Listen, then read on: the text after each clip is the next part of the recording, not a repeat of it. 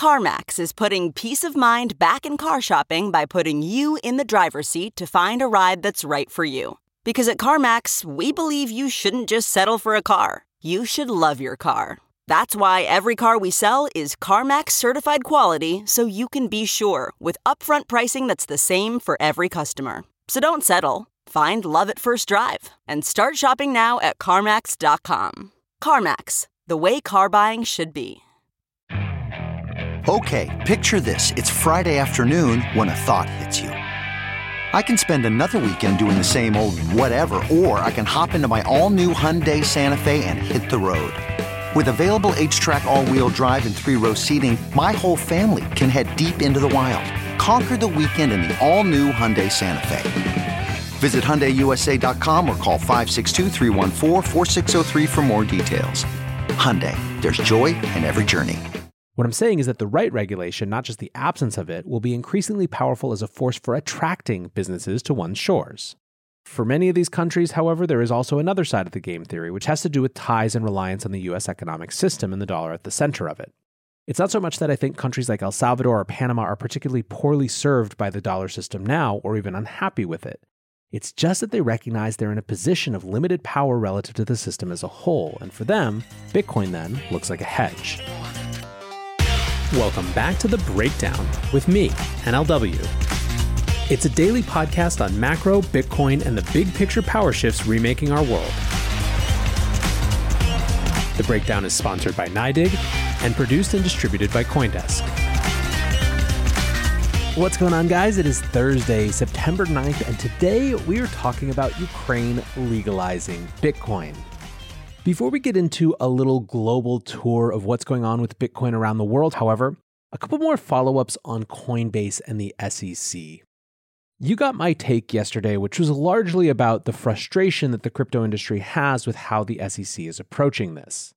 However, there were plenty of folks in traditional finance who came out of the woodwork to call Brian Armstrong and his counsel effectively idiots, and sometimes explicitly idiots, for not just getting that lending is a security. What I think is worth restating or re arguing about this is the pattern of engagement and the unwillingness of the SEC to commit to explanations of their reasoning. To put it clearly, the Twitter pundits who are castigating Coinbase for not getting why lending is a security are providing more argument, more justification around their logic than is the SEC. Many of these pundits also seem to be suggesting that everything should be treated as a security until otherwise told. That will certainly seem fine from the standpoint of a securities regulator who has a natural incentive to see more, not less, of the world as falling under their jurisdiction. But let's be clear that there are plenty of others in government, particularly at the CFTC, who have been loud and clear about what they do and don't think falls under the SEC's jurisdiction. As I've articulated numerous times, it seems pretty clear to me that there is a fairly significant turf war going on around crypto inside the Biden administration with everyone from the SEC to the Treasury to the CFTC to the OCC involved, to say nothing of Congress and the Senate. There are some alignments, i.e., the SEC Treasury axis for one, but it's a turf war nonetheless. In that context, asking crypto companies to just assume everything is a security makes no sense. Also, I think the idea that somehow we are being petulant because we'd like to have a dialogue with our regulators where they actually explain their thinking and give, even if it is a re expression, a re expression of how they see former precedents applying to a set of financial technologies invented nearly a century later is just nuts. Or rather than being nuts, it reflects just how much of the discourse around crypto is shaped by people who just don't fucking like us, full stop. I tend to hate that base layer analysis of they're just critiquing us because they don't like us. But man, oh man, to watch these Twitter debates makes it hard not to see a big part of the crypto critical world as attention seeking academics who pick fights for clout and salty hedge fund managers who miss the bet of a lifetime. But I still believe alternative takes and critiques are incredibly important, so I will endeavor to not focus on the biggest nozzles who clearly have axes to grind, but instead try to share the thoughts of folks who, whatever their biases and priors, bring real examination and interesting ideas to the situation. So, with that in mind, let's read an alternative take from Matt Levine. Matt is certainly no crypto head, but he is thoughtful and understands market structure incredibly well. He writes Look, I get it. From the perspective of Coinbase and its customers, and frankly, of most normal people interested in crypto, people would really like to lend their Bitcoins. It doesn't feel like a security. It's kind of annoying and archaic that a 1946 Supreme Court case says that it is. But look at it from the SEC's perspective. The SEC really doesn't like crypto. The SEC is a regulatory agency that has a general tendency to want to do more regulating. Popular tokens like Bitcoin and Ether are not securities and so not subject to SEC regulation, which leaves the SEC feeling antsy. But crypto lending programs are pretty clearly securities subject to SEC regulation. So, for the SEC to say crypto lending programs are securities and need to be regulated serves the dual purpose of one, expanding SEC jurisdiction over crypto, and two, stopping these programs. Also, it's pretty clearly justified by a 1946 Supreme Court case. None of that is at all satisfying, I suspect, but it is true. Still, I feel like both sides are wrong here, and there is an obvious better analogy. I think this thing is not a stock or a bond or a note or investment contract or a personal IOU or syndicated loan. Obviously, this thing where you have an account at Coinbase, Coinbase lends your bitcoins to people it chooses, and you get interest from Coinbase, is a bank account. This is what banks do. They hold your money for you, they use it to fund loans, they pay you interest, they promise to pay you back even if the loan defaults. The whole thing is seamless to you, etc. It's just a bank account. Now, a bank account is not a security, but that is not because banks have found some clever loophole to avoid securities laws that Coinbase can copy. A bank account is not a security because the securities laws, ever since they were written in the 1930s, exempt bank accounts. And the basic reason for that is that banks are subject to banking regulation, which is generally much stricter than securities regulation. It must be tempting for Coinbase here to say, look, this thing isn't a security. This is just like a savings account at a bank, and that isn't a security, is it? Which is quite right. But Coinbase obviously does not want to be regulated as a bank. It does not want to be subject to bank capital requirements or prudential regulation by bank regulators who, like crypto about as much as the SEC does, but have even more tools to crack down. In general, the thing that is happening now in the crypto world is that it is rapidly recreating the things that exist in the traditional finance world. Of course, it would be nice for crypto companies to recreate banking without bank regulation, but you can see why regulators wouldn't like it. As Matt Levine shows, it's totally possible to have alternate takes, different ways of framing, and good critiques of the way that crypto is operating without resorting to name calling and flummoxed Twitter reply guy tactics. We'll see what happens next, but I wanted to give a little bit more on the conversation that had transpired after Brian Armstrong's tweet thread yesterday. NYDIG sponsors this podcast, and they also put out a really good newsletter focused purely on Bitcoin. If you want insights into what's driving market moves, regulatory changes, and the metrics that deserve your attention, sign up at NYDIG.com slash NLW. That's N-Y-D-I-G forward slash NLW.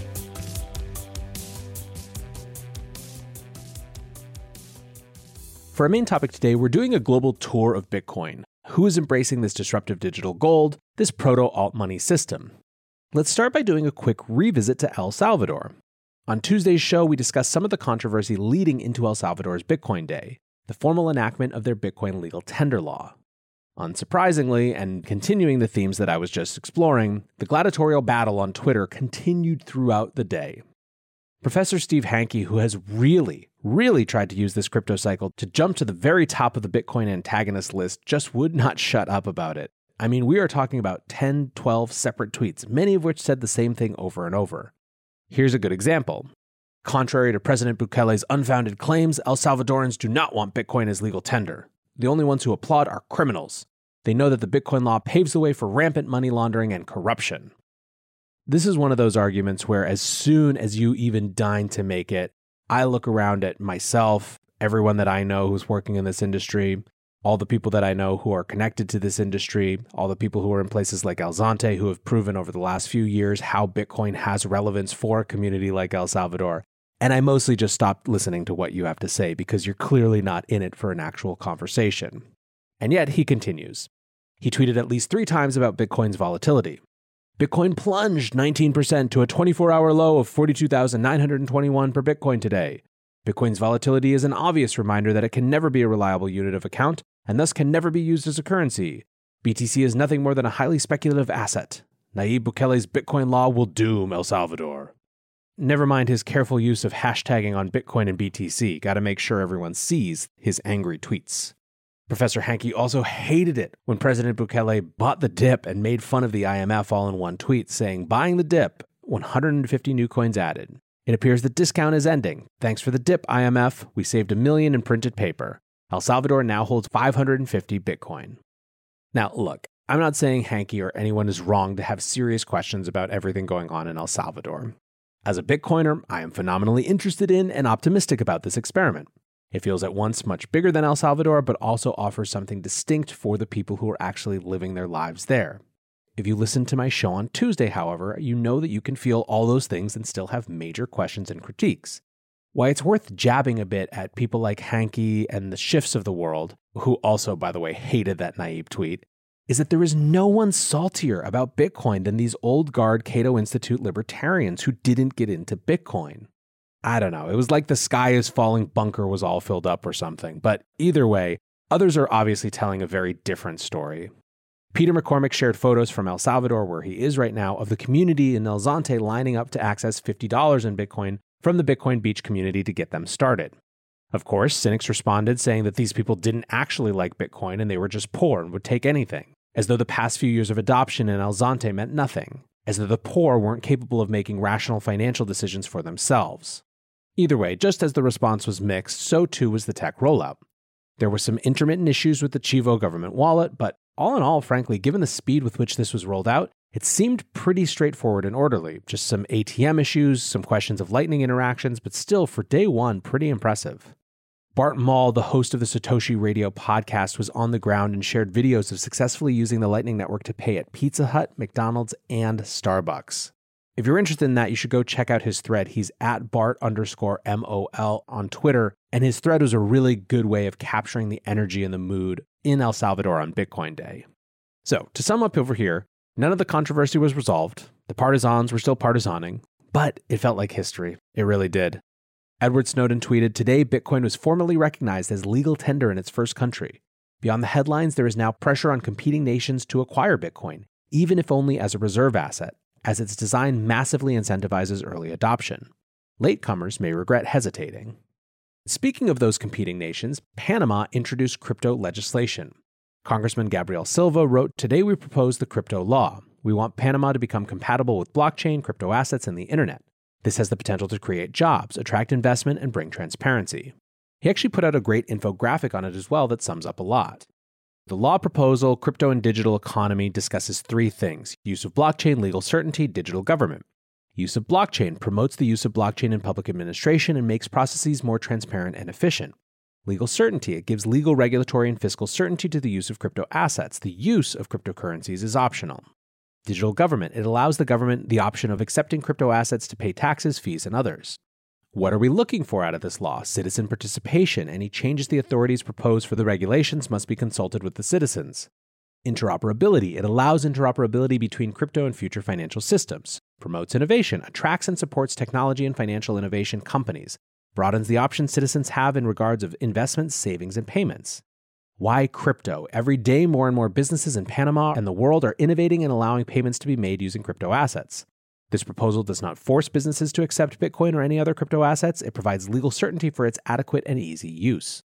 Benefits for citizens 1. New businesses will bring more job opportunities and more income sources.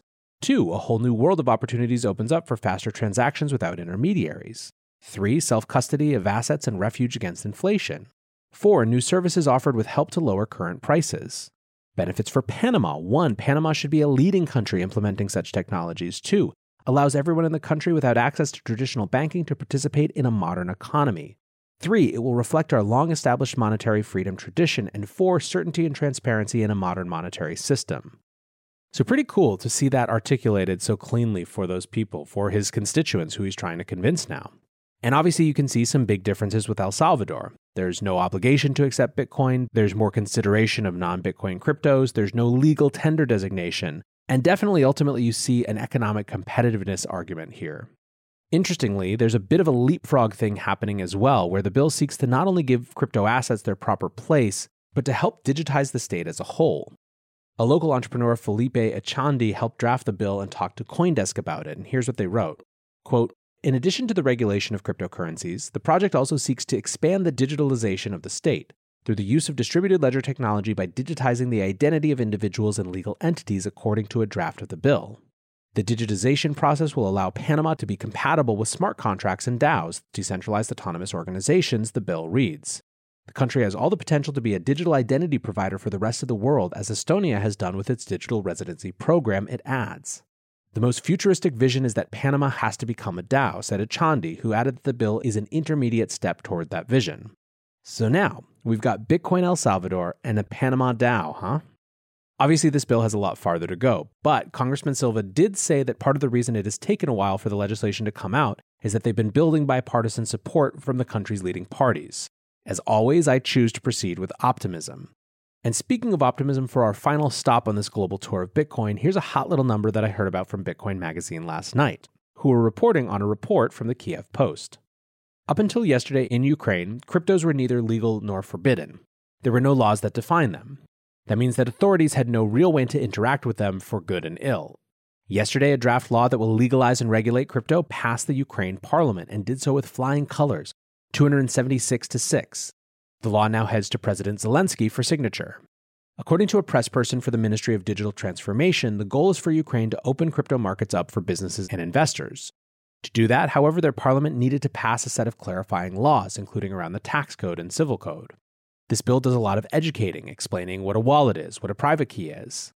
Now, one thing it doesn't do, it does not allow virtual assets to be used as a means of paying for goods and services. That's still restricted to Ukraine's official currency.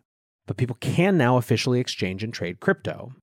The bill also makes provision for crypto companies to set up shop in Ukraine. There will be a whole process, a $3,100 fee. There may be a new regulator created with the specific purpose to issue those permits. There is apparently some amount of mixed feeling in Ukraine among crypto businesses and entrepreneurs.